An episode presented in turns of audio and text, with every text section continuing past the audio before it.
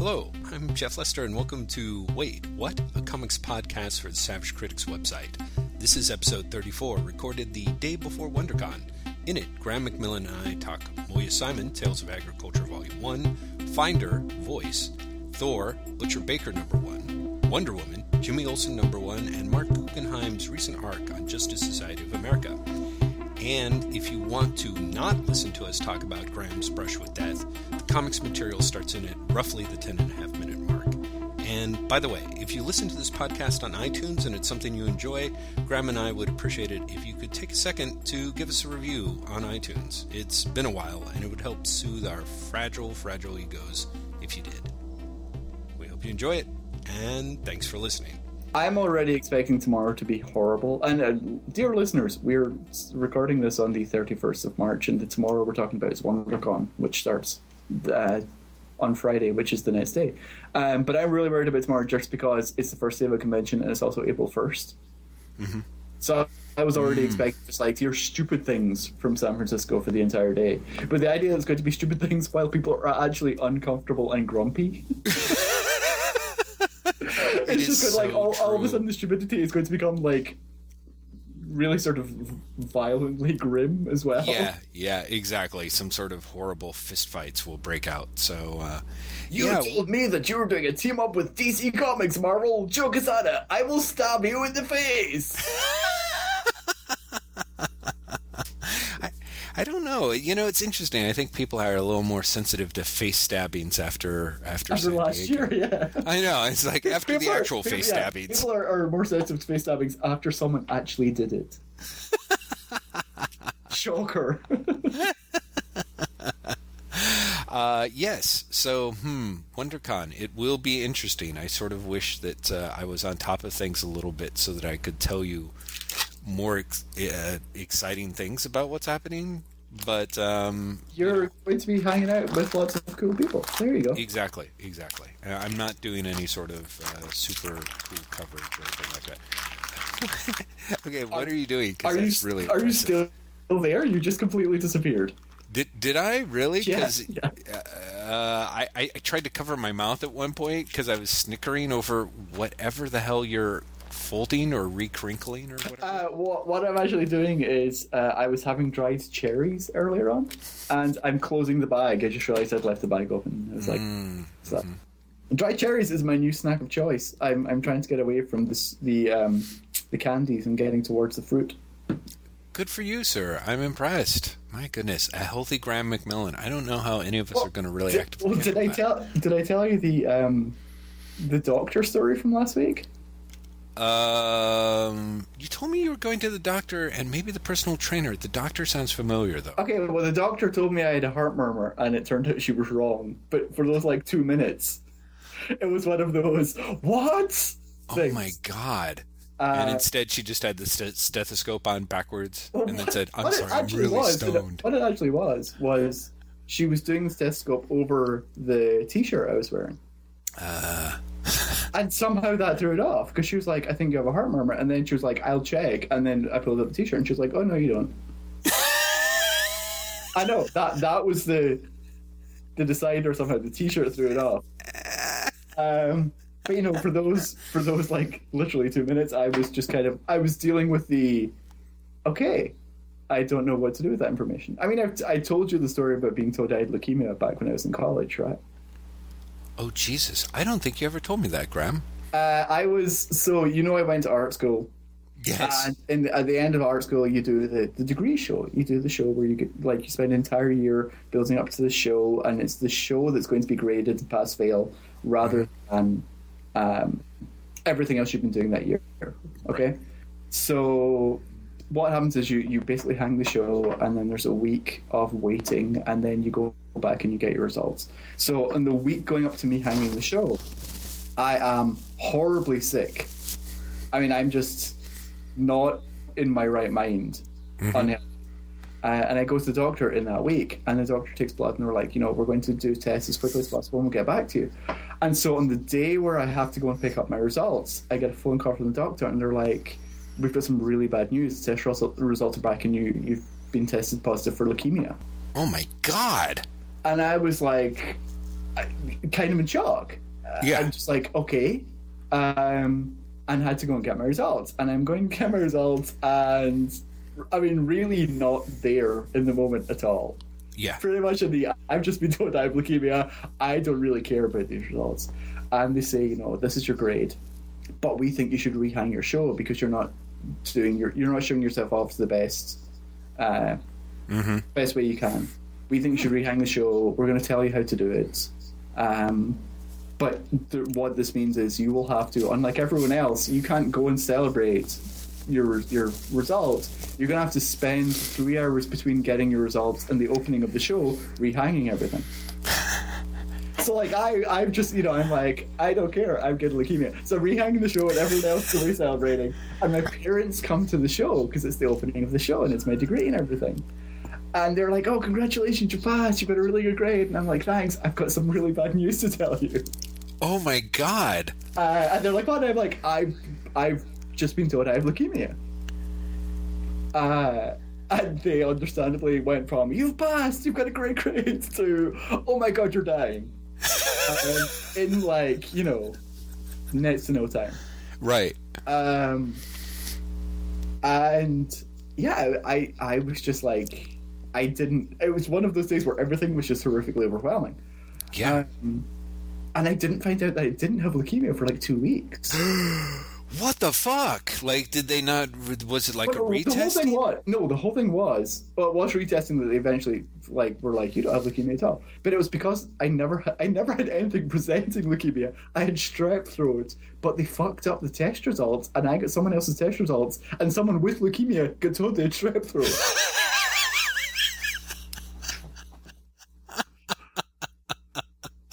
um.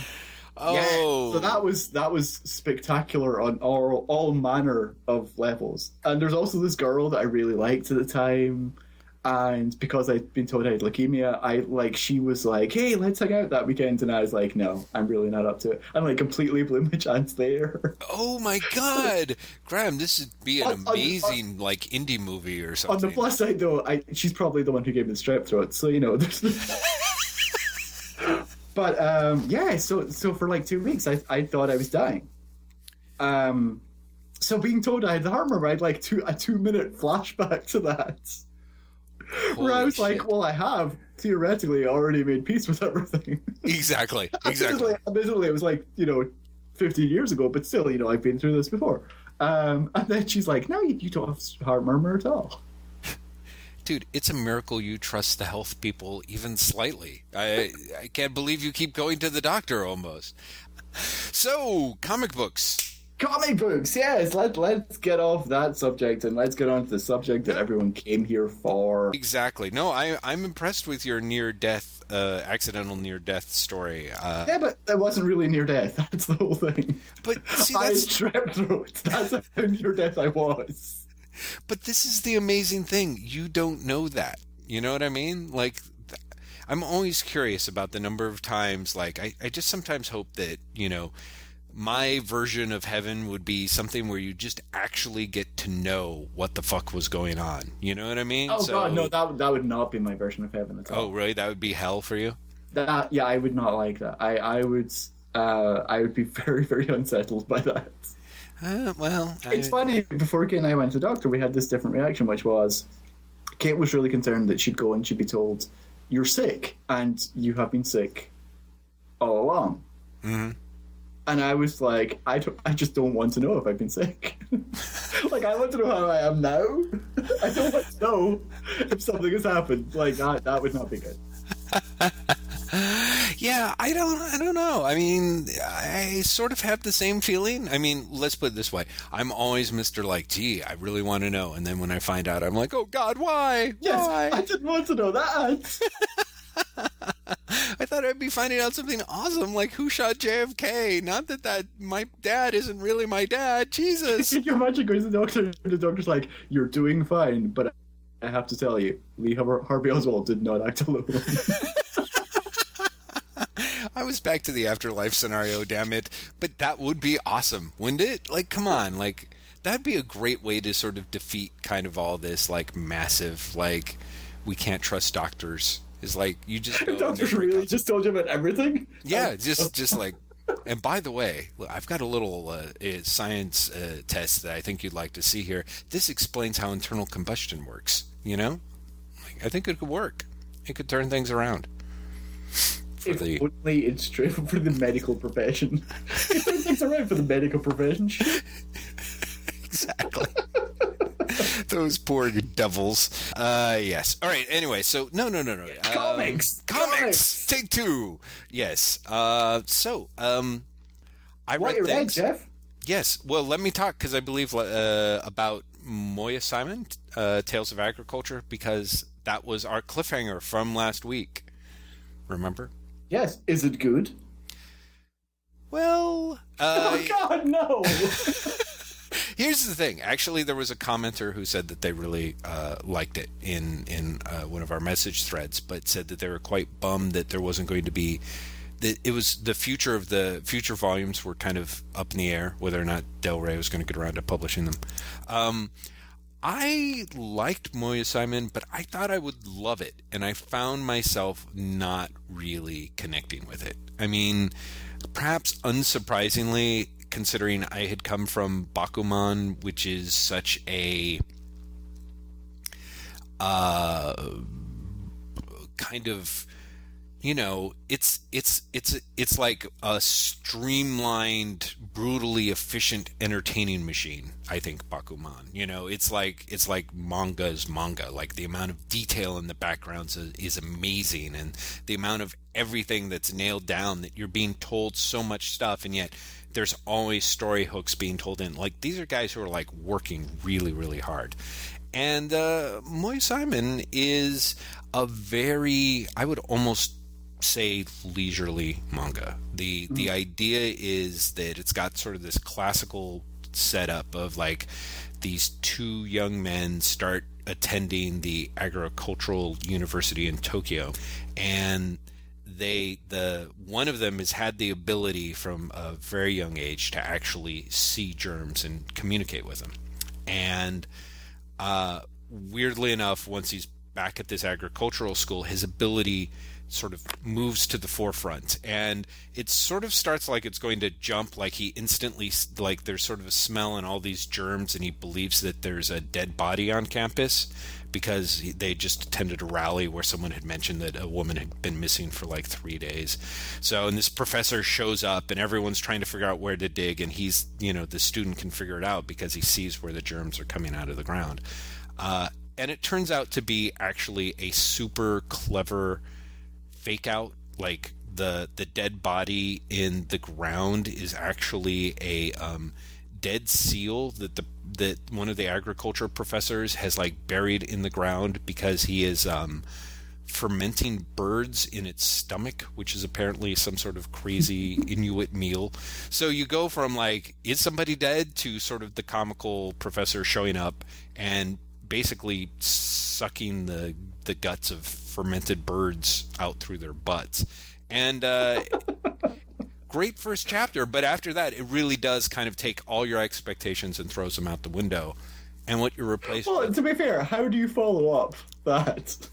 yes you would really wonder right so they they actually like move to a very leisurely sort of um, completely different manga which is it's very much a comedy uh, it but it's also it's super super lectury whereas bakuman ends up taking a lot of different viewpoints and very neatly slicing them up among the characters so that it leads to i guess ideological conflict. Uh, in Moyasimon uh, half of the like your main protagonist really doesn't have much of an opinion. He just sort of has a skill and he doesn't even necessarily know the names of germs but he's able to visually recognize them um, and it's supposed to be a very fun way to sort of and the, the germs are done super super cute cartoony little almost like little doodles. Um, and then you have the various other characters basically talk or argue or debate about what the organisms are and whether they're good or bad.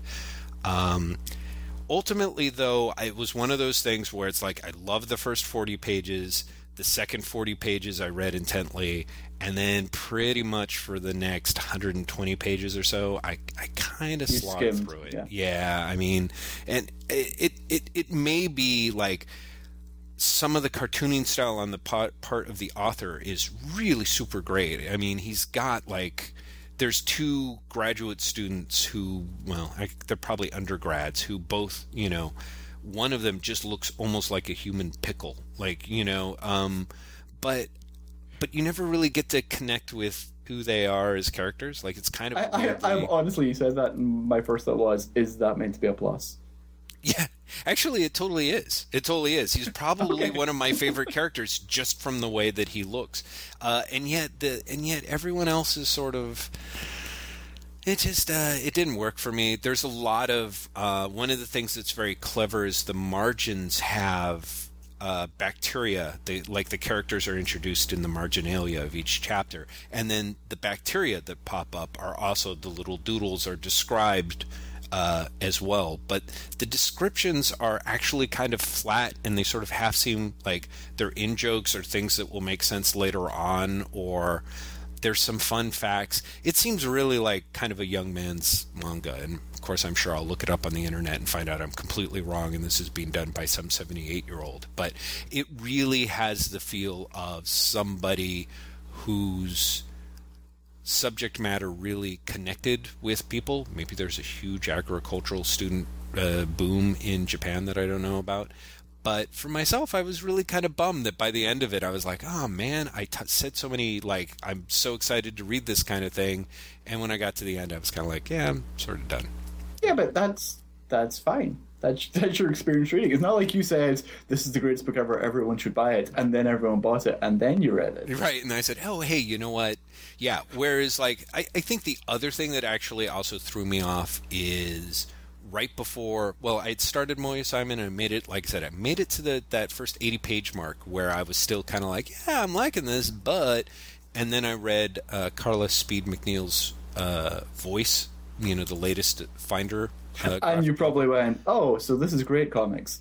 right, exactly. I completely, yeah. Yeah, I think it really did scuttle it because, you know, Finder, like that volume of voice is amazingly dense. And I mean, McNeil is just an astonishing cartoonist. There's probably characters in there that actually look like human pickles as well, now that I think about it. But but her ability to to throw just so much like she really is like a science fiction author doing science fiction comics and her ability to build out a world and actually have you understand it from the inside out like it starts off that the first four pages of, of voice had me utterly baffled and then as I slowly remembered and caught on, because it starts off with what seems to be a beauty contest, but it is essentially um, a sort of selective application for into the clan. You know, one of her various clans, who's this sort of almost elfin, very androgynous race, where both the the men and the women have breasts, for example, and it's essentially a drama queen race. Um, there's a limited number of like essentially night ships within the clan. And so this clan every year to have the contest to see who can be admitted into the upper echelons of those families to prove that you're deserving of having essentially a rank and uh, a title and property and things like that are essentially in a beauty contest.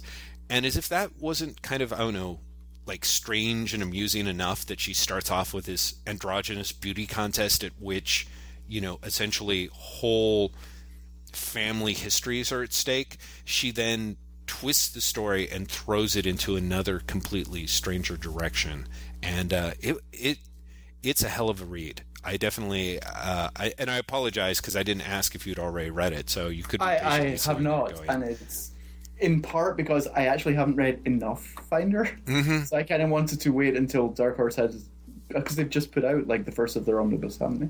Right, right. I, I think so. Uh, and, and I Yeah. kind of wanted to get that and start from the beginning. I suppose jump in at this point, which I know is ridiculous because I have already read a lot of Finder based upon your recommendation. Mhm. So I'm sorry, you know, I've read like the middle Right. Um, but I liked it so much that I was like, oh, I know I like this now. Mm-hmm. I'll go back to the start. So yeah, I haven't I haven't read Voice.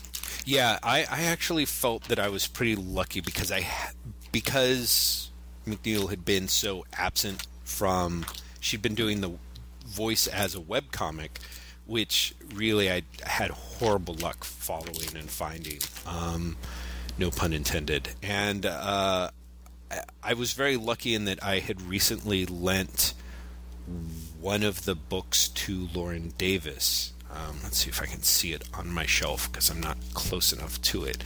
Uh, yeah, I lent Lauren Talisman, which actually has the same family uh, at the centerpiece as the mm-hmm. family mm. and voice, and so it was really easy for me to jump from into into this book. But I really was kind of it, it's a tough book to actually um, recommend in a way to newbies. I really do think that that um, Five Crazy Women book is probably one of the best. That and Talisman are both super entryways into. I was gonna say I want to say Talisman was the one you suggested to me. I've read Five Crazy Women, but I think that came after Talisman for me. That that's and, probably. True. But yeah, Talisman was just. It was one of those I started it and I thought, oh, I think I like this, and then really quickly I, I loved it. Mm-hmm. Mm-hmm. You know, it wasn't just like, a, oh, this is kind of good. It went from, yeah, this is okay to, holy shit, this is amazing. Yeah. In yeah. a really small space of time. it was yeah. like, um, for that, it, it was like Brandon Graham from it, was like King City, mm-hmm. where it went mm-hmm. from pretty much, you know, this is good to, I love this endlessly. yes. yeah, absolutely, absolutely. Uh, she is that way, and um, it's kind of interesting because unlike like she and she uh, it's so interesting that you mentioned Brand, Brandon Graham because certainly the King City stuff is somewhat similar. Like arguably, he's also doing very character based sci-fi comics, but it would be very hard for me to like instantly point one person to the other just because her stuff her, there's something about her stuff where it's like she has the most entertaining footnotes uh, uh end notes and it it sounds horrible to say like you know like i think most people are like ugh i do not want to read end notes in my comics at all. But her it it really does serve such a good purpose and are so enter, entertaining in and of her themselves I, guess. I, am such a nerd because honestly, I was like, notes and comics, awesome. I got to say most people don't want to read them, and I honestly was like, why not? Seriously? well, you know, I went through a period where I I really liked From Hell and I liked Finder, but there was some other Tra- oh, you know what it was? The, if the comic is good, I'll read the end notes. If the comic is not and the end notes are there, like, I don't know if you remember, but after Watchmen, lots of really bad superhero comics all of a sudden had like a text page at the end. Right. And I was like, it doesn't make you any better. Mm-hmm. Mm-hmm. Well, and I think this is the thing you and I had had very different reactions to, but I, I was not crazy about the first volume of, of Phonogram, and I really felt like the text pages in Phonogram were used to kind of help um, basically give a, a, narrative thread to people who weren't understanding what you know who weren't hadn't lived through that era of Britpop so that they could yeah no I, I, can totally get that. I mean phonogram is very much uh, you had to be there fiction. Yeah yeah I think uh, so. and, and I think the end notes there were a crutch. Mm-hmm mm-hmm it's yeah, just it, like Phonogram. I had a much better reaction to Phonogram because I had been there. Right. But well, like yes. if Phonogram had been about like the same time period but American music, I would have been like, "What? Pearl Pearl Jam."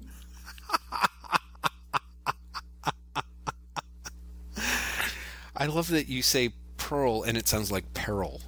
That's because that's how the word is pronounced, Jeffrey. this is this is an ongoing thing with Kate and I, where I say herb because the word has an H at the start of it, and, and Kate always finds that very amusing.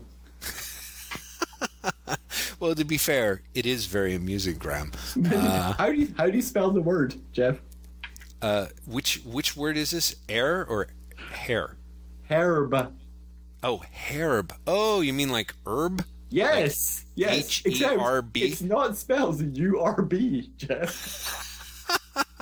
But Graeme, okay, here's the thing. It's spelled with an H, but the H It's spelled with to an be, H and an E. Well, yeah, okay. So, well, I Herb, pronounced it herb. herb. I pronounced it herb. Herb. Um, exactly. Herb. herb. I mean, but the H used to be silent in lots of words that start with H, which is why you used to have the A N in front of it. Come up with some others. History, historical, uh, hierarchy. Um, I, I think you're making my point for, for me with every single word you're saying. no, I'm serious. Historical. You Historical. pronounce. Historical has an H. It does, but- Historical. No, no. Okay, Graeme. I have to admit, if Historical. you're I mean, you're what you're basically saying is if you are a bad like Cockney stereotype of Mary Poppins, then yes, herb is pronounced herb. Also, Well- it's a jolly holiday. I mean, seriously. But but that used to be much more common, is what I'm saying. Like English and American English back in the 17th and 18th century, we all sounded like Dick Van Dyke and Mary Poppins. That was our that was our our That was what we generation shame. That's what we did. That, that's why we were very full of anger and lashed White out. people sounded like Dick Van Dyke, and black people sounded like James Earl Jones. Three names. That's the way it was. Is Van? I guess Van is actually a name. Anyway, Dyke. I suppose you're right. If you if your intent was to crush me with the rhetorical logic that words with H do in fact have an H in them, Yeah. yeah, you have. Yeah, I concede the ground, sir. Well, well argued. Well argued. Um, okay, well that argument will make no one look good. Uh, I can't wait for it to hit the internet. Uh, how about yourself? What have you been reading? Uh, I actually have read all of this week's comics today um, because I had to go and get uh, some for Techland. Um, and I can I can just give you a quick rundown. Almost everything this week disappointed me. I'm actually kind of stunned. It's rare that I have such like weeks where, literally, with ma- like maybe two exceptions, I'm disappointed. Yeah, it seemed like it was Um, going to be a pretty good week too. Uh, Captain America uh, is, first of all, showing you very clearly how they're going to split it into two books, uh, but also it's just Ed Brubaker r- retreading his greatest hits. Um, Thor is terrible. uh, it, I mean, really, truly appallingly bad. Um, Especially because they have a fill-in artist halfway through the book. Oh wow. Yeah, Pasqual Ferry all of a sudden disappears and is replaced by Sal Larroca from Iron Man, who, in his defense, is trying his best to be Pasqual Ferry, Right. uh, and actually gets surprisingly close. Uh, but it's just, I mean, the story makes no fucking sense. I mean, not even vaguely. I know Matt Fraction's going for like epic, but even epics have some sense of logic. It's it's stunning. Uh, it's Oh. it's kind of amazingly badly written. Uh, and also, you might not remember, but Thor, the plus one issue of Thor came out last week. Right. So theoretically, this is the issue of Thor that the new readers will then jump onto, being like, "I'm so excited to read Thor," and there's multiple drawbacks. One, it's the last issue of Thor before it gets renamed Journey into Mystery, and they Right. launch a Thor book. Two, it's part seven of his seven-part story. It's terrible. so yeah, good, good, good going, Marvel. You completely screwed the pooch on that one. Okay, Uh, before you tell me the rest of the books, you have to stop letting the cat walk on that bag of dried cherries. Because I can totally hear you patting the bag, like repeatedly. I as would you like point out, my cat is dead, Oh, fuck. and um, it is my hand. It's because I'm making emphasis by hitting the table, and I'm actually just hitting the bag. Well, I, Um, yes, so I was trying to be no clever more, and, no of more, no more. Okay, yes, the cat died, Jeff. you could have gone for the dogs. You, at least you know they're around. But I knew they were out of the room. And, of course, to be fair, I remember your cat fondly and knew that it was. I just figured you guys maybe had a new one. I thought I was trying to be clever because at some points when you were talking. You talking. thought you were being cute. I did, because it sounded like a little cat walking back You know, and you know, you know what that noise was, really? What was it? It was the dignity of Thor just creeping out of the room. this is this is what happens in Thor. Seriously, so they've had six issues of build up. Right. like which make essentially no sense. But six inch built above, these big terrible creatures are coming down the world tree, Right. uh, and they're going to decimate everything. right. And they, they get here and they're like, "We're killing you, Odin."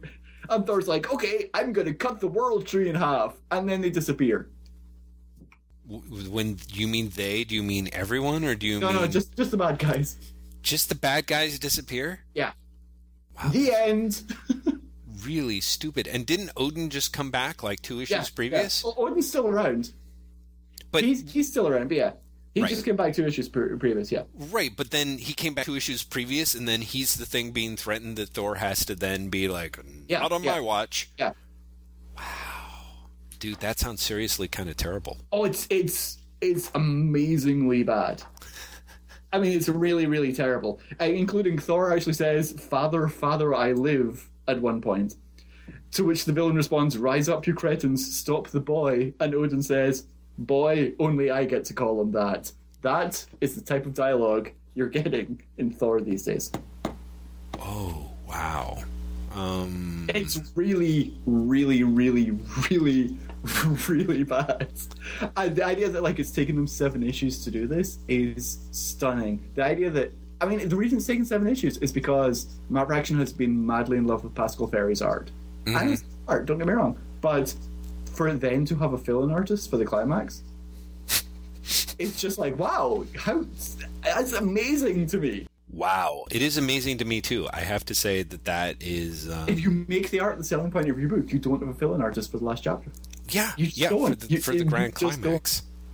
Wow, dude. So I'm curious, what was the point one about? Did you read it? Do you know I, what's I, going I on? there? didn't actually read it. It was a fill-in issue. Right. Uh, it was Dan Abnett and Andy Lanning and Mark Brooks, and it Mm-hmm. was apparently about the Wrecking Crew or the Grey Gargoyle. I think it was the Grey Gargoyle actually. Oh, right. To set him Um, up for Fear itself or something. No, because he's not in Fear itself. That's why I'm like, it's not the Wrecking Crew because I think they are in Fear itself. Oh, I thought Uh, I thought Grey Gargoyle was on the promotional posters for Fear itself. is he? Yeah, he is. I, I, He's I might be entirely misremembering. Hey, okay, maybe he is. Maybe it serves for more, more purpose than I thought then. But yeah, apparently it's uh, because I rem- I was listening to the Splash Page podcast, the the Chad Nevett and Tim Callahan podcast, and they were just they were just like, this is this is an inventory issue. this this is a fill-in that they just obviously thought they'd use because it serves no purpose. Oh man. Ugh.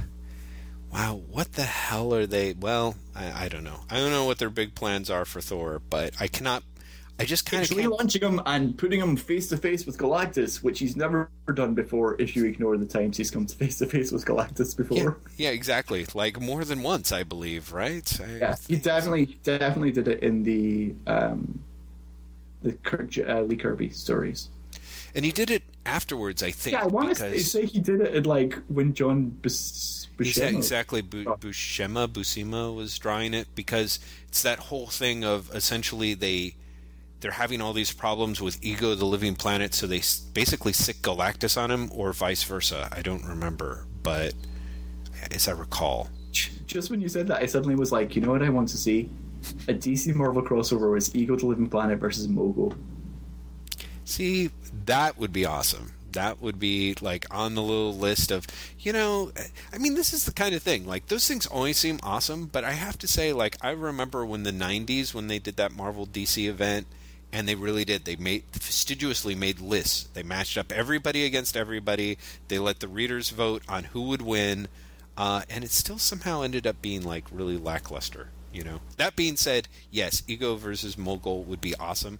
But but here's the thing, that was pretty lackluster. But I think JLA Avengers was actually wonderful, and Yes, JLA Avengers made me wish that they really did do that every year. Yeah. Well, but that was such a I mean, that was clearly a labor of love for all involved. exactly, exactly. And I mean, no offense to everyone else. I'm sure that the people who put in the work at the time that they did, like that, might have some of that some of those pages might have been Dan Jurgens's labor of love, you know. But I just, yeah, uh, until you've got the the thing that was really great about the Busiek Perez JLA Avengers was how it had a super well grounded story hook in the DC continuity. Um, and it, it also sort of took in a weird way its structure from those sort of JLA JSA crossovers uh, and then it really mixed things up. And the fact that Busiek is one of those writers who I think does can write both sides of the fence very well. I think there are some guys whose strengths are more in one company than another, but mm-hmm. but Busiek really was able to catch everyone very very well in that. Um, in fact, yeah, the the whole sequence where it seems like they've been, you know, the yeah, the, teams the third issue when they've been doing it for years. Yes, was awesome. That was so brilliant. And and yeah. So i mean you're right. On the one hand i suppose it would be great. So yeah if you can get Kurt Busiek and george perez and i know you've got this sort of clout now Graeme. Uh, yeah i have this clout. Didn't you know that? I control the internet. Yes. I'm going to ignore that and get back to my list of comics that I've read by going through by telling you one of the ones that I was surprised that I really did like, which is um, Scarlet Green? number five.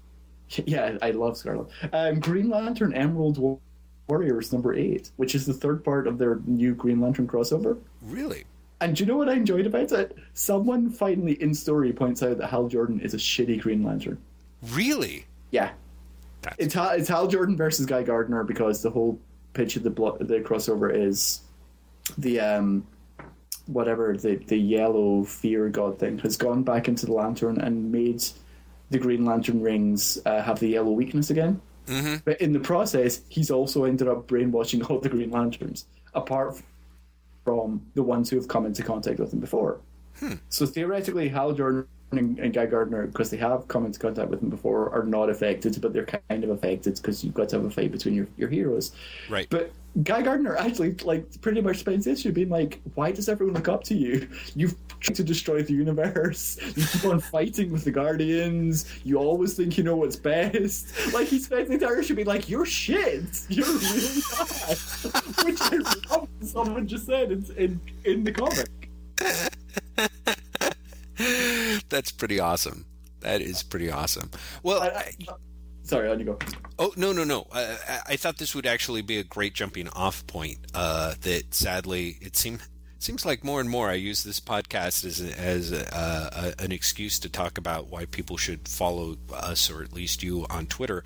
But I really enjoyed the conversation that you and uh, Ragnell had about the sort of the the frustration about the Predator Star Sapphire um, stuff uh, yes. that was going on, and I really like Ragnell's suggestion that the Predator was essentially sort of kind of like the parallax, the flaw that got into the heart of the star sapphires rather than the embodiment, I guess. Which, which makes so much more sense because there's always been a real problem with the idea that the predator is the embodiment of love.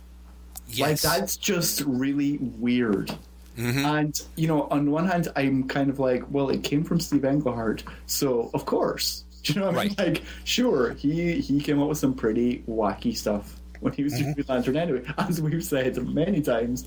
But um, but the fact that Geoff Johns like has not retconned it, right, is really kind of stunning. It's like it's you kind of just want to be like, it's not okay. Do you know what I mean? Like mm-hmm. this, this actually is one of those things that needs retconning or needs addressing at least. Yes. The predator should not be something. Anything called the predator should not be the personification of love. Yeah, yeah. Like that. That's kind of that's kind of creepy. Yeah. I well, and, and what I thought was the solution was so elegant. Oh, yeah, it, just, it really was. It was so simple.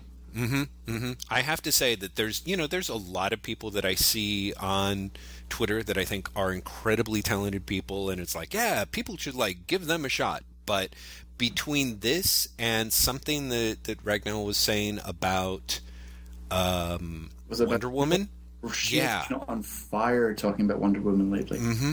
Mm-hmm. I mean, I really, it's like someone should just let her, like control Wonder Woman because she's entirely right. Was it the, the discussion today about what made her different from Superman and Batman?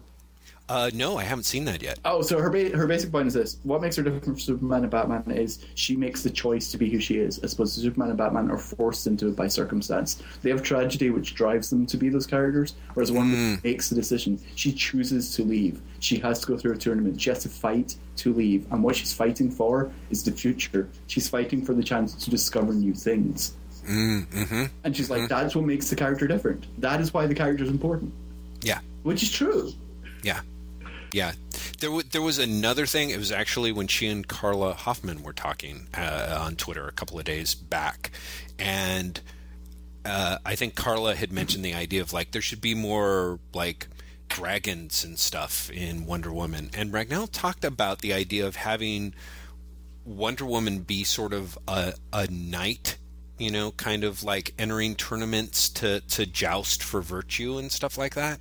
And it was such a great take on it, you know, like sort of tying Wonder Woman back to kind of the the almost the Arthurian concepts of of you know the courtly knight that represents virtue and sort of fights as an embodiment of virtue. Mm-hmm. I was like, oh my god, that's such a great take. And even like if you can imagine Wonder Woman sort of participating in interdimensional tourneys and things like that. It was suddenly like, wow, this is such a solid hook on on this character. So yeah, she's got a really good, strong sense, uh, I think, on uh, Wonder Woman. So no, she really, us, really does. Yeah, th- those not following her, following her, and I think she's got like tons of followers. So I don't think that it's a big. You pro- people probably are. It's R as in Robert, A G N is in Nancy, E L L. Ragnell. She, it, it's one of those things where she's normally super super complaining about stuff and so i was you know i followed she her is, she is and she isn't like she's very passionate about what she cares about yes but it's it's the right type of passionate it's not always they're doing it wrong it's mm-hmm. this is why they're doing it wrong and this right. is what people miss about the character, and this is why the character is important. I mean, I I'd love she. You cannot have a conversation with her about Wonder Woman, or for that matter, about the Scarlet Witch, mm-hmm. and not come away with a with a greater appreciation of the character.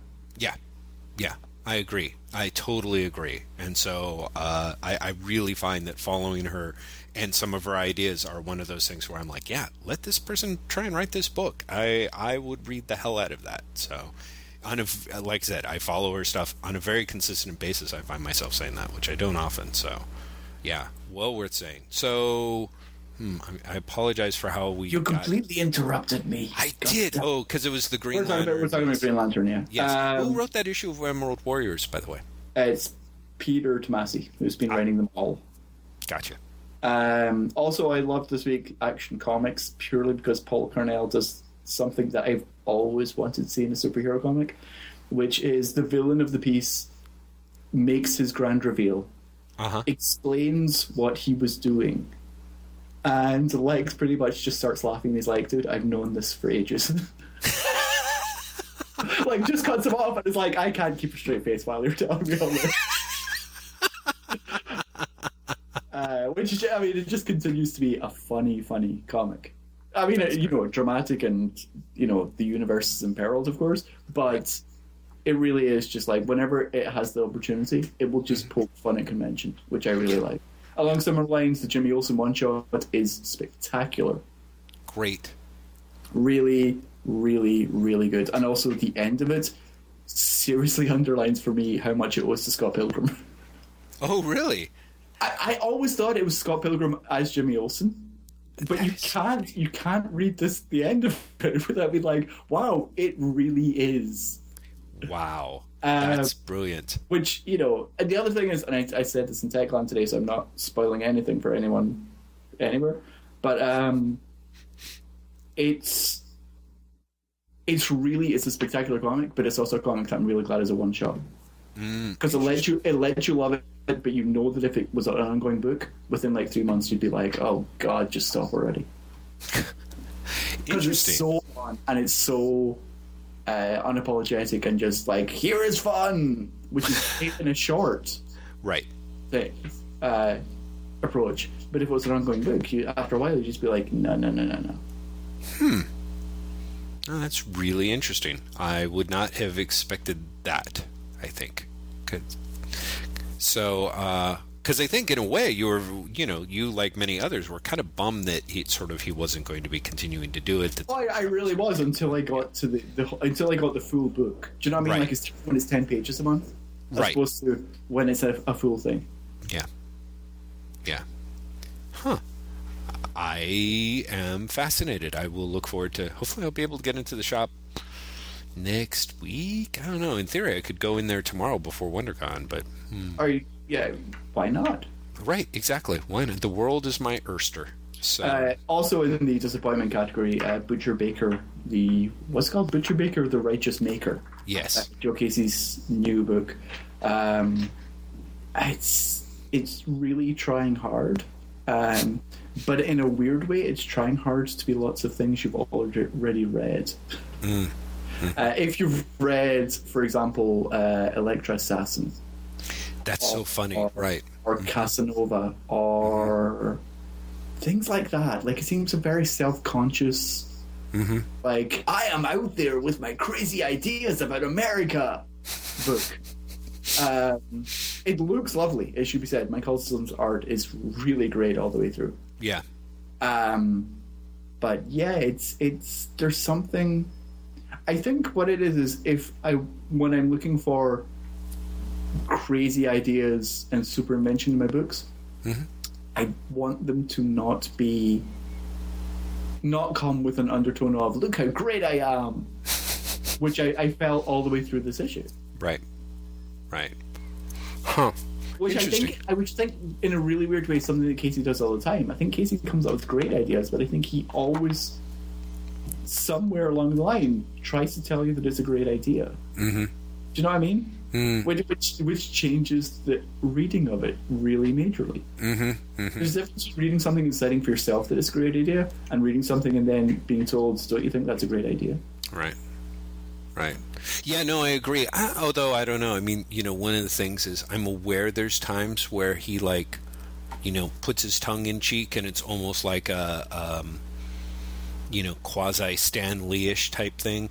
But I, I, I'll be honest. Like Casey's one of those guys where it's like when I was reading him and Ladronn doing, you know, Ladronn doing the art on cable, I was like, this guy is great. And then a lot of the other stuff I went on to read, I was like, Ladronn is great. You know, it's so I think I, I think Casey comes up with great ideas, and I think he is really good. But he always has to work in uh, a framework, and the framework is always present in his work. Like you always, he's writing Adventures of Superman, and you can see when he gives interviews, and he's like, you know, I'm writing Superman as a super pacifist, and I'm doing it in an updated Silver Age style. All of that is present when you're reading the book, and not in a good way. You can Yeah. read that he has set up this framework for himself. Right. Uh, or, you know, his X Men was the same thing.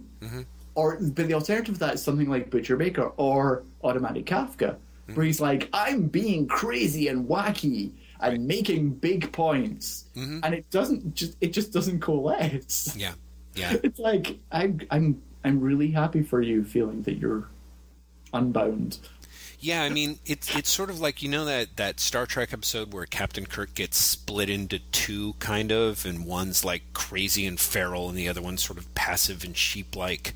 You know, there's there's something to me where like Joe Casey is Grant Morrison without that really vital element X, you know, that makes the stuff genuinely interesting because they're both very good at talking a good game and they both have Can I make a suggestion what that element X is? sure Sentiment. Hmm. Yeah, it- I, I think I think the thing that separates Morrison from Casey is Grant Morrison, at his heart, really cares about people and really wants happy endings. that, that, And I, I don't think Casey does in the same way. I think Casey would rather you marveled at his work, whereas Grant Morrison would rather you felt his work.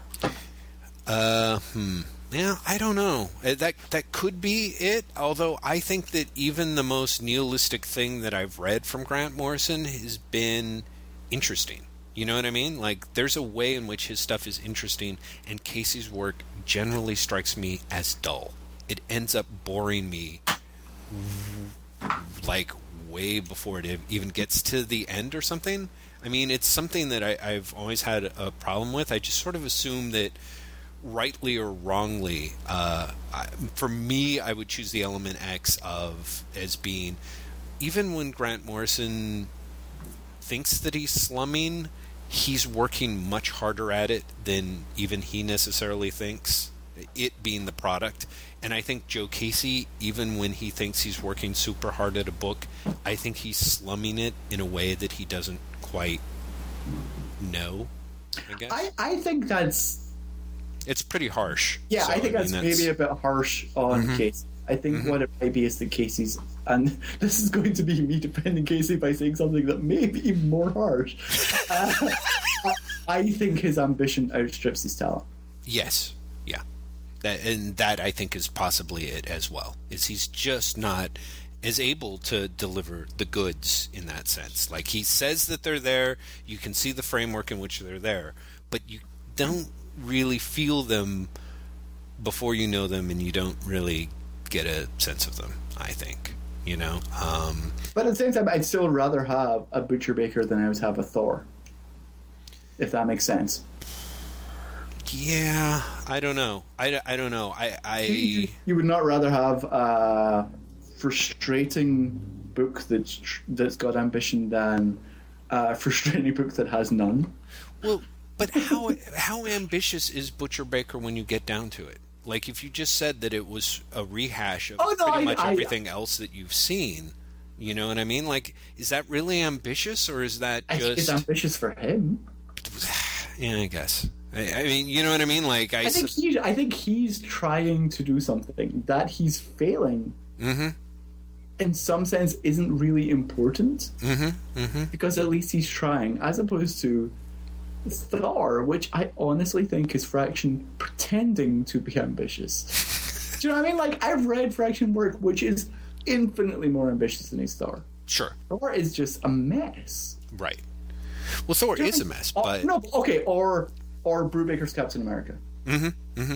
because you know I we've talked about Captain America a lot recently. It feels, um, but I feel Brubaker is costing now, yeah, uh, that and I, I, I feel that like this most recent issue is incredibly costy right. and also weirdly full of Superman references. Really? yeah, well, uh, the first page is a one-page um, history of Superman. Uh, of Captain, of history of Captain America. It was the history of Superman, that would be a bit too literal what I just said. Um, in which you're given his history in five panels, each with a caption that is very short, that really reminded me of the opening of All Star Superman. Right. Uh, one of the stories in it is called "Must There Be a Captain America," Mm-hmm.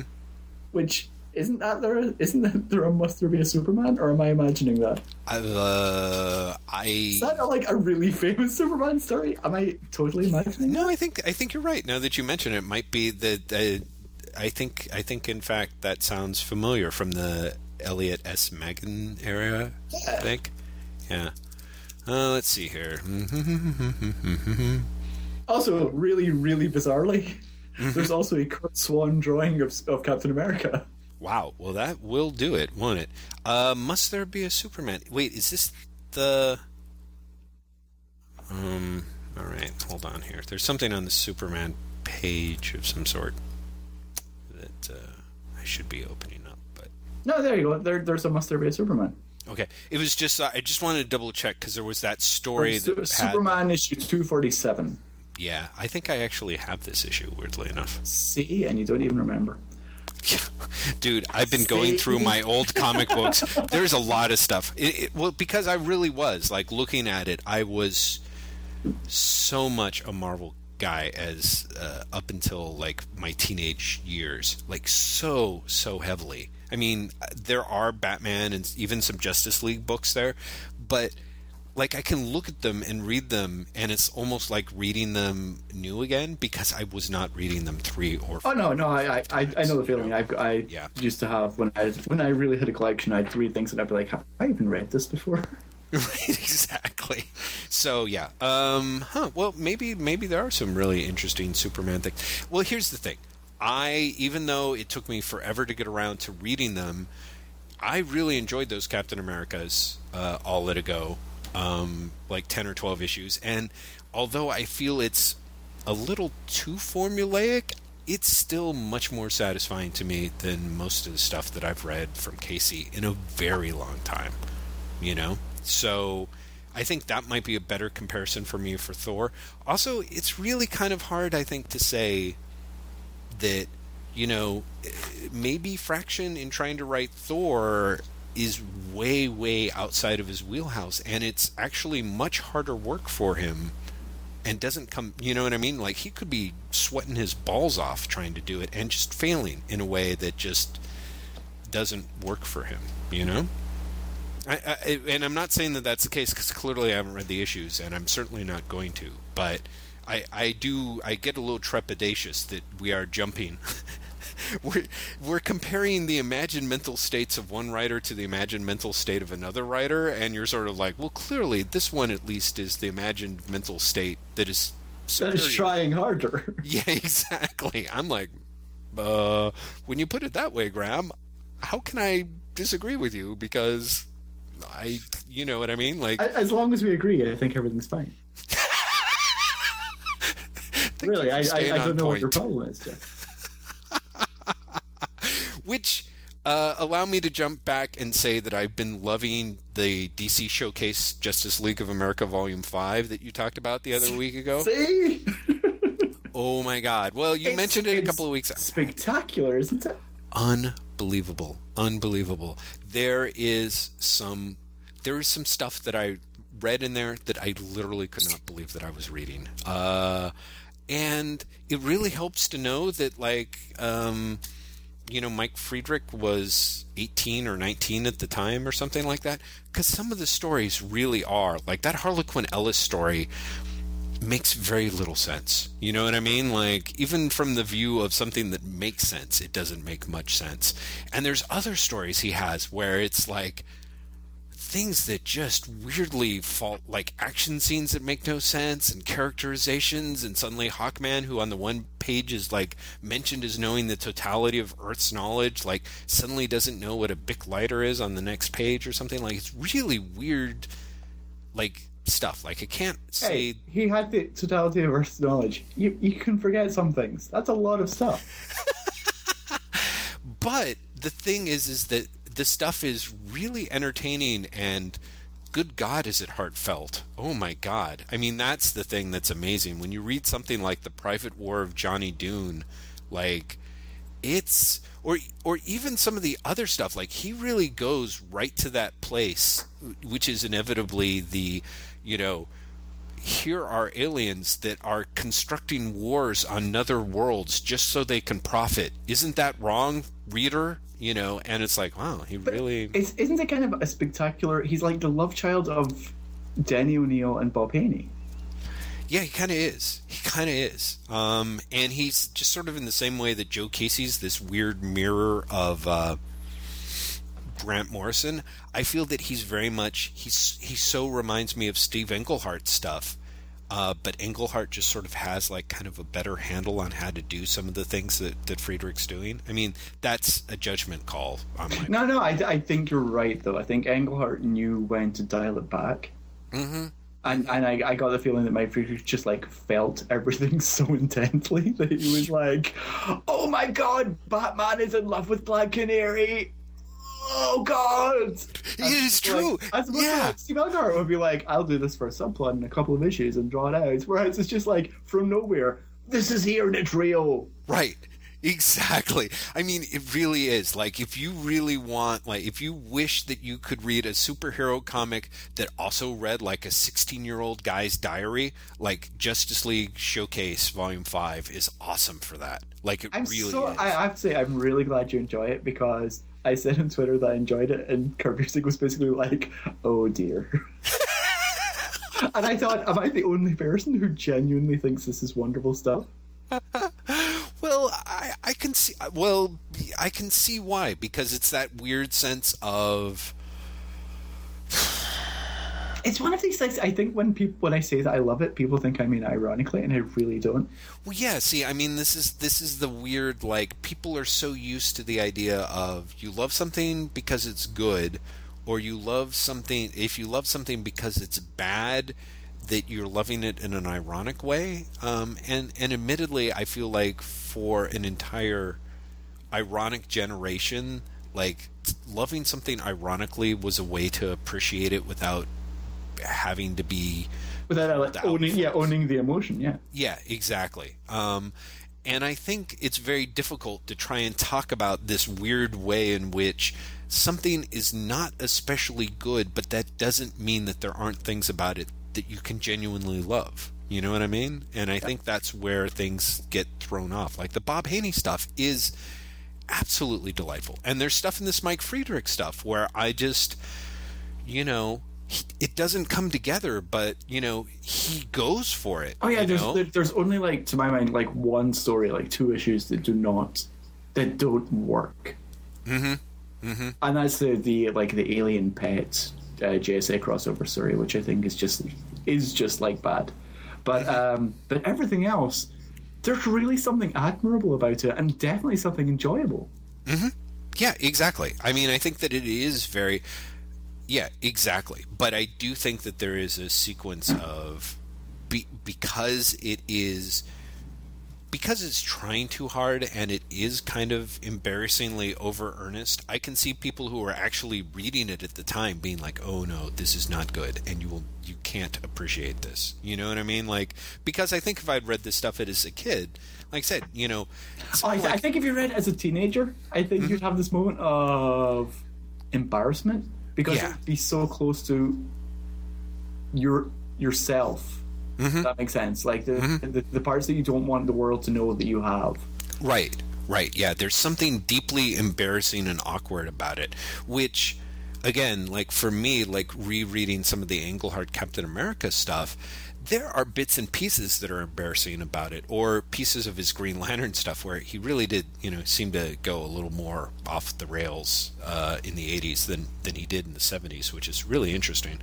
Uh, but for the most part, you're kind of like, you're you, it's it's somehow not like it's just somehow not personally embarrassing the way that some of the Justice League of America stuff is but but I think from a distance the distance of time or whatever it it's really I really do kind of admire the hell out of it because he really is. Like he's god damn it like he really does believe that you know in this 22 page story he's going to lie you know lay bare the hypocrisy of the american dream and show why it's worth fighting for you know it, it in a story that's about you know i don't know a giant rampaging blue robot or something No, you exactly. know what i mean It's yeah, it's great. I mean, it's really, really, really great. mm-hmm, mm-hmm. I'm so, So- glad you like it. I'm so Yeah. glad you like it.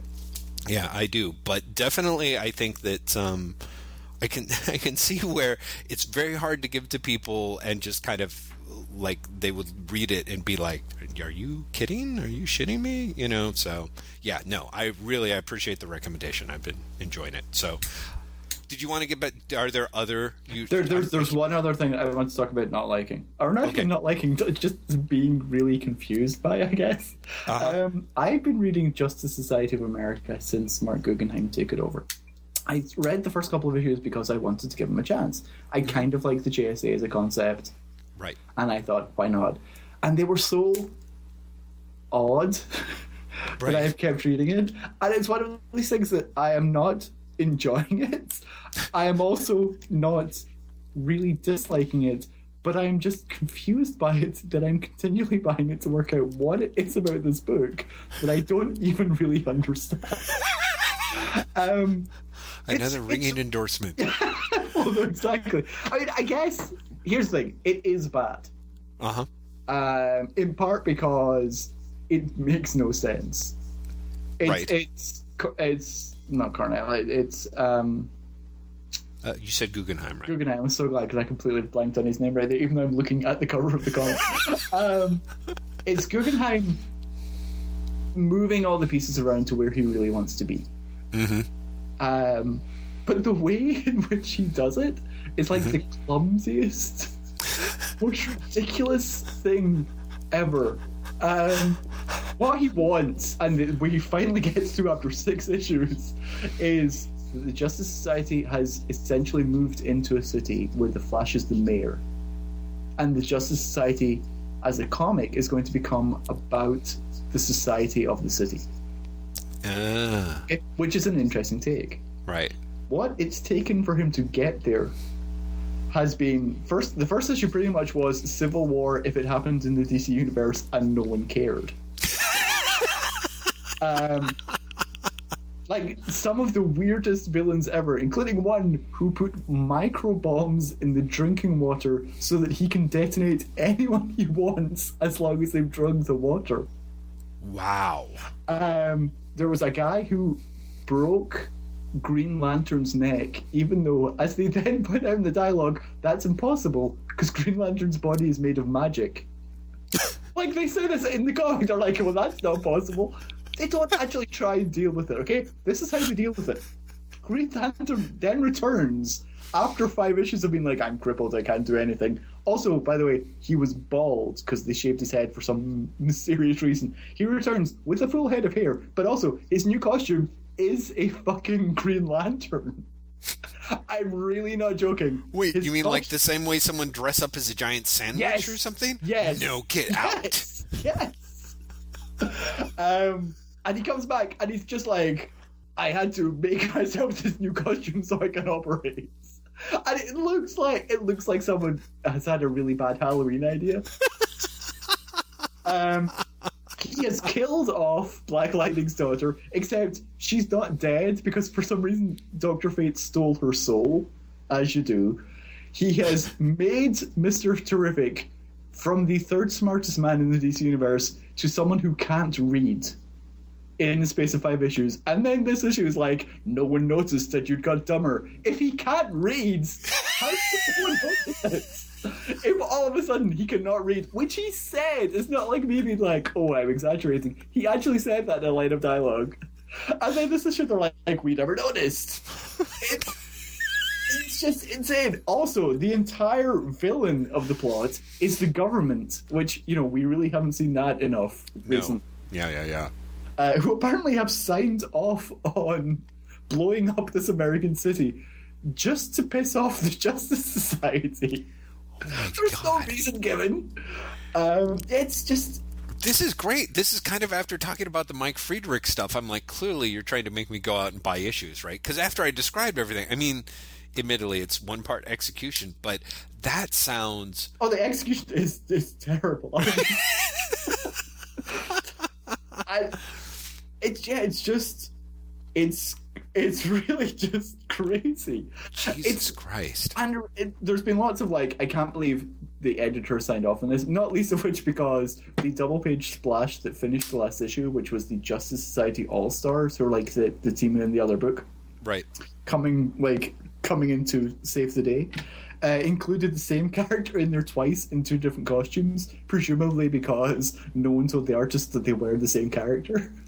Get out, Graeme. This is insane. Are you serious? This is Ser- like. seriously, they have they have Liberty Bell and Jesse Quick, who's the same character. Also, no one has told either Marc Guggenheim or Scott Kolins, the artist, that she's actually not a member of the team anymore because she's in the Justice League book.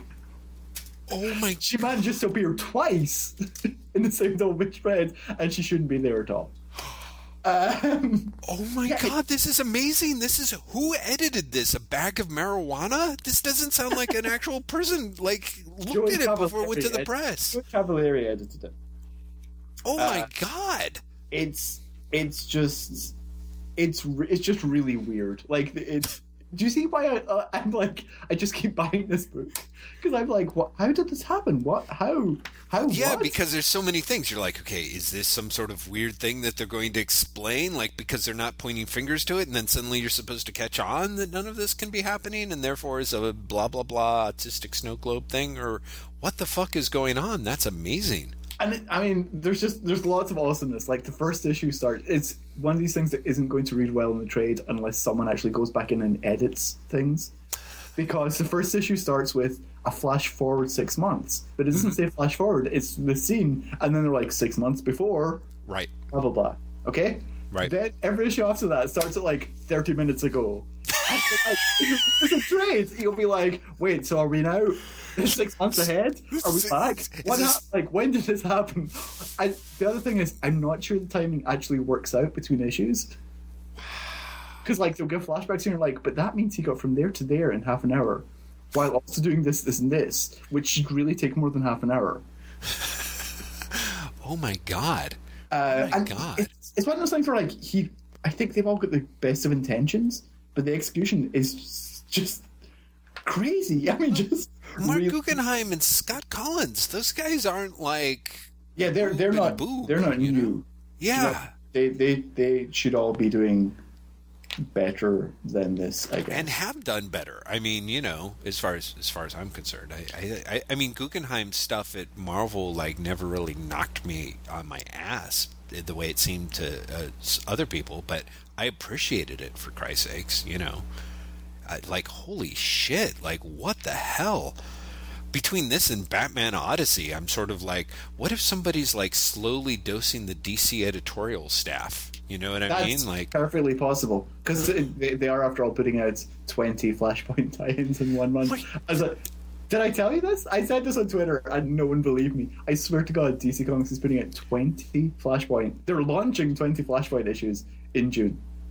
You said it and then i saw a couple of people like blah blah blah but like what do you mean like no one it's believes sixty. People were like, "No, it's not really 20. and it really is. It's sixteen miniseries and four one-shots in June alone, wow wow wow holy cow which is crazy.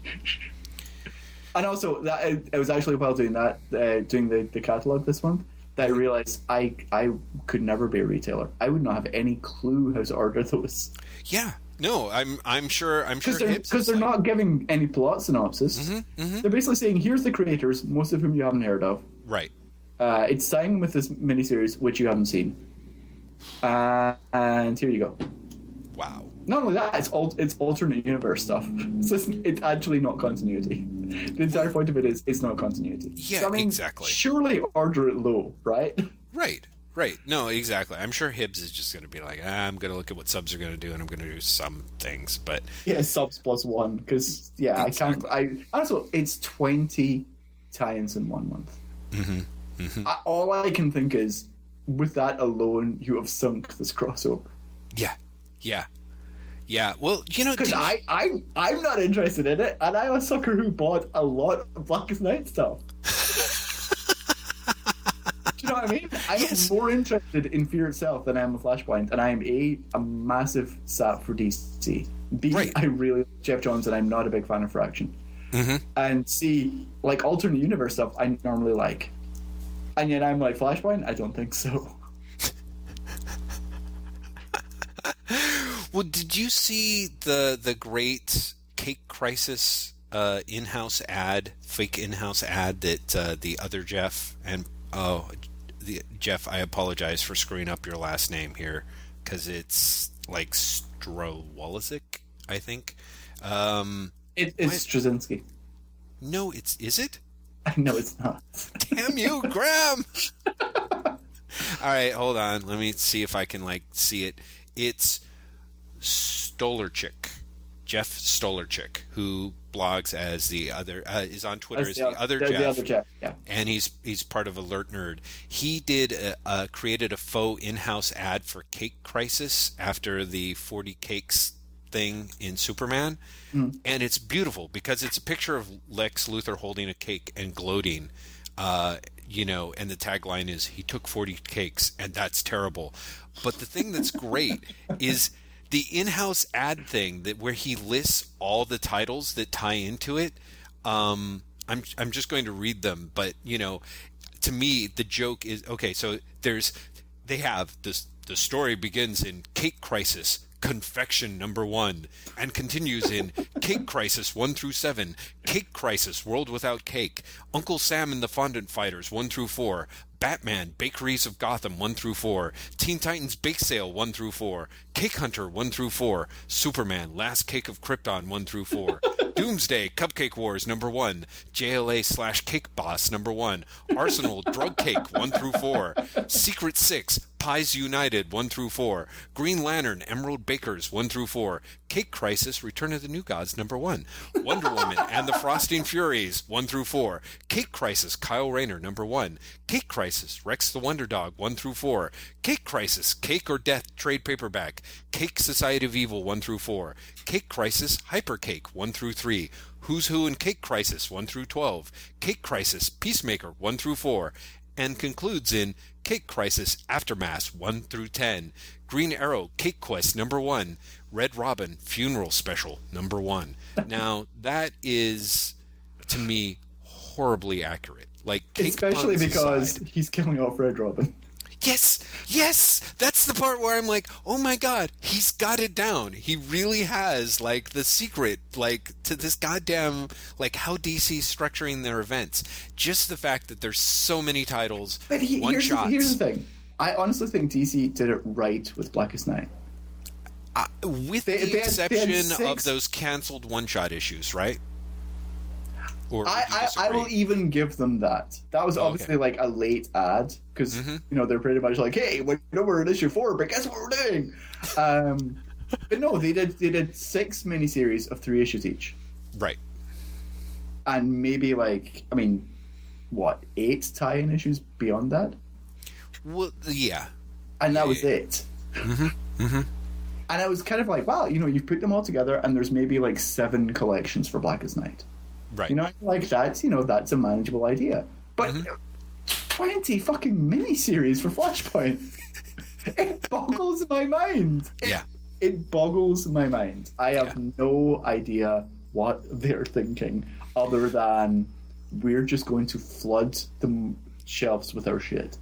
Well, they do this thing. I think they both have this weird thing of someone said, and I feel like it was something that was said to, to Marvel of like, why don't you put out, why can't you put out less titles? And the people are like, why should we do that? We're just leaving money on the table.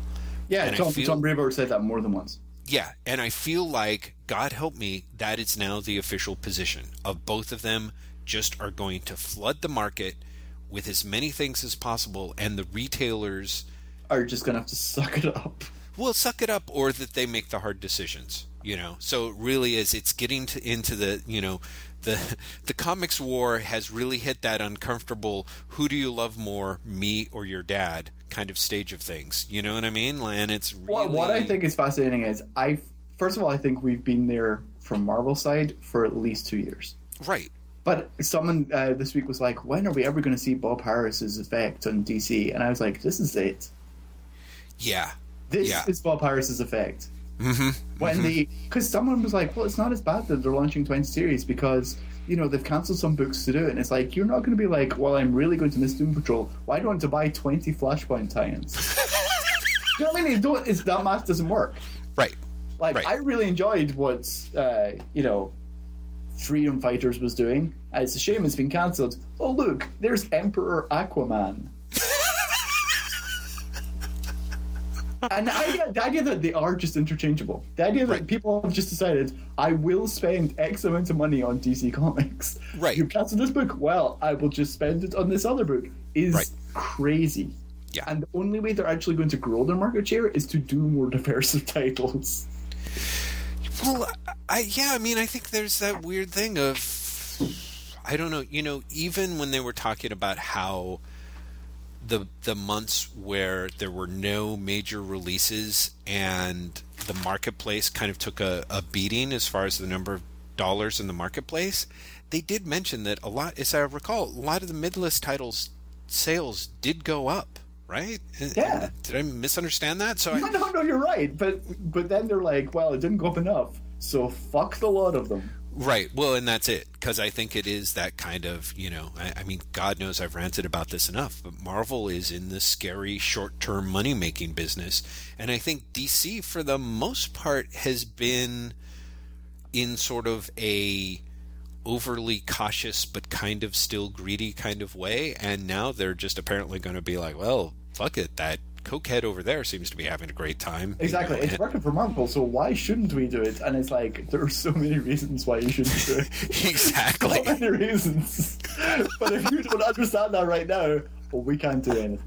exactly, exactly. We'll have to see in eight months, and we'll see. I'll see. see you after you've crashed and burned. I don't care how many of your books are two ninety nine. You guys are fucked. Yeah, I was fascinated by that DC uh, retailer roundup that uh, ran in the in Public Publishers Weekly that that Heidi linked to. Did you see that piece? I did not, and I'm really curious because it sounds like something I'd really like. It, it is. It's pretty pretty interesting. They talked to like four or five different retailers and asked them about different trends over essentially the last year. Um, and I think a lot of it, none of it is especially surprising. Uh, what's interesting is just seeing it across a spectrum of, of titles uh, of stores where people are they're all like, yeah, we've got to we we had to trim the fat. We have to you know keep books. We have to keep products that we sell, but all of these because they're stores like Meltdown and uh, I forget some of the other retailers across the country that they talk to, they're all like, yeah, you know, you you don't. That doesn't just mean you know I only stock the big the you know the big two. I stock books that I know will sell. And so, for example, they both you know the retailers across the board generally talked about like Scott Pilgrim and Walking Dead and you know essentially how how great those those things are and how those are perennials that are very close to looking like perennials anyway in terms of the you know they're like if you give us quality you, we can sell quality. But they they said the whole jump from 399 to 299 they were like they should have never gone to 399 so many people jumped off and i do not see them. We we're not seeing them coming back yet. I do we're not sure if they're ever going to come back. So um, you know you can't break the people of the habit. And all these retailers do say that well not all of them but some of them are like you know graphic novels are great for us but we are tied to the periodical market. We do need people to come in every week. And we you know we're seeing some really heavy duty effects of you know this it, and the other thing they said was one of them said that they had done that Batman had done very well for them and if Batman Incorporated had been shipping on time it would be like a real solid hit for them but yeah but the, the delays I think apparently are causing some trouble so well, yeah Batman Incorporated like all of the Batman titles the Batman line has melted down in terms of schedule Mm-hmm. I mean, Mm-hmm. Dark Dark Knight was supposed to be launched in November, then Mm-hmm. suddenly was launched in December, then actually appeared in January, and issue two came out last week. wow wow wow wow So that is just like imploded, and I, I want to say they've actually solicited up to like issue five, really Yeah. oh man um, and and Incorporated's gone crazy as well, and it's quite clearly Yanick Paquette in that you had two issues in two weeks, but Chris Mm-hmm. Burnham did the second one. Right, right. Which is which is kind of amazing. I just think that that's I, I, to me because to me it's like why would you ship that that second part like two weeks later? Like I really didn't even know. Oh, it was because, because I really think they're trying to catch up.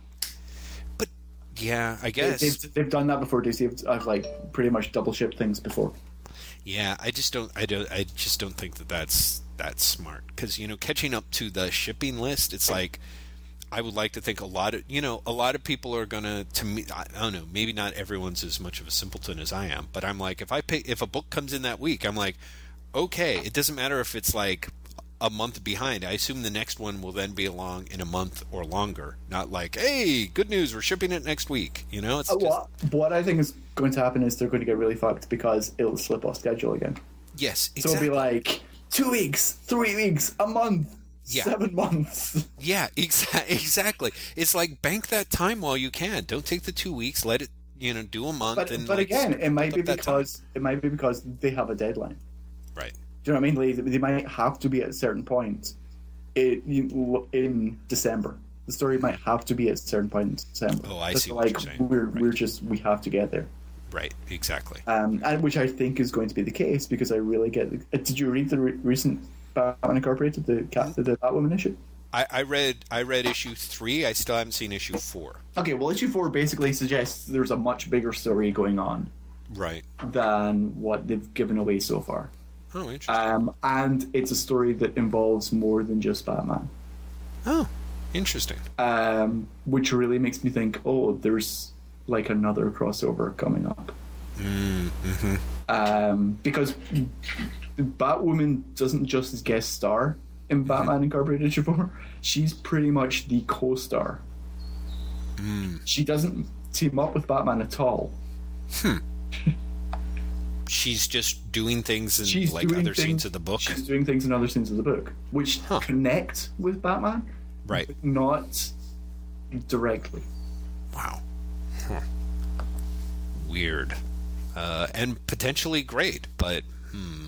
So, well, it does make sense that they would be doing a crossover thing again, because I think Morrison's maneuvered them through, you know, if. Uh, one or you know pretty much has been trying to set the tone for the entire Batman the Bat family, I guess, you know, and it makes sense that of course the editorial is like, well, we still want to do and I think Morrison doesn't shirk away from big events clearly. So he's like, yeah, I've got ideas that I can tie everyone back together with, but mm.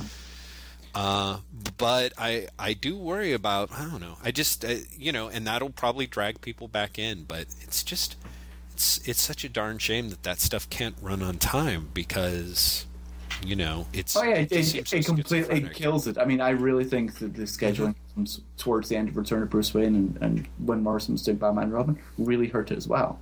Oh yeah yeah yeah yeah i i, I agree oh yeah the, those final those final few issues of, of Batman and Robin and Return of Bruce Wayne that were clearly supposed to synchronize to come out in a certain order and then did and not. Yeah, yeah, I, that was really problematic. So, kind of a shame.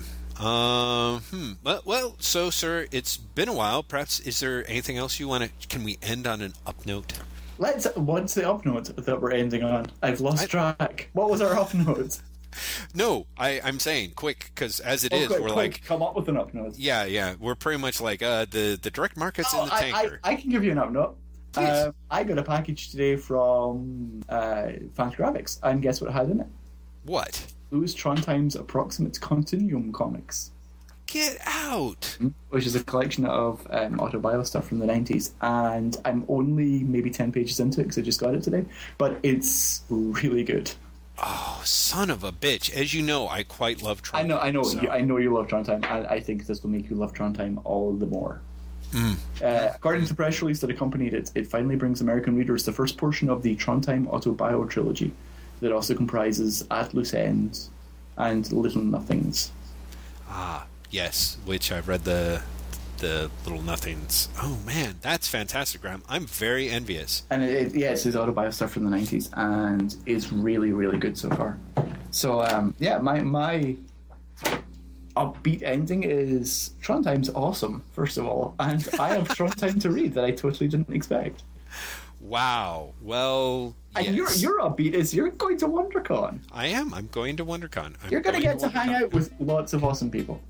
Yes, you're going to get true. to meet. You're going to get to meet Chris Nelson. Yes, which is going to be quite fascinating in and of itself. Uh, and I guess since we're still recording, we should give him the shout out. Hey, everybody at WonderCon, we look forward to seeing you.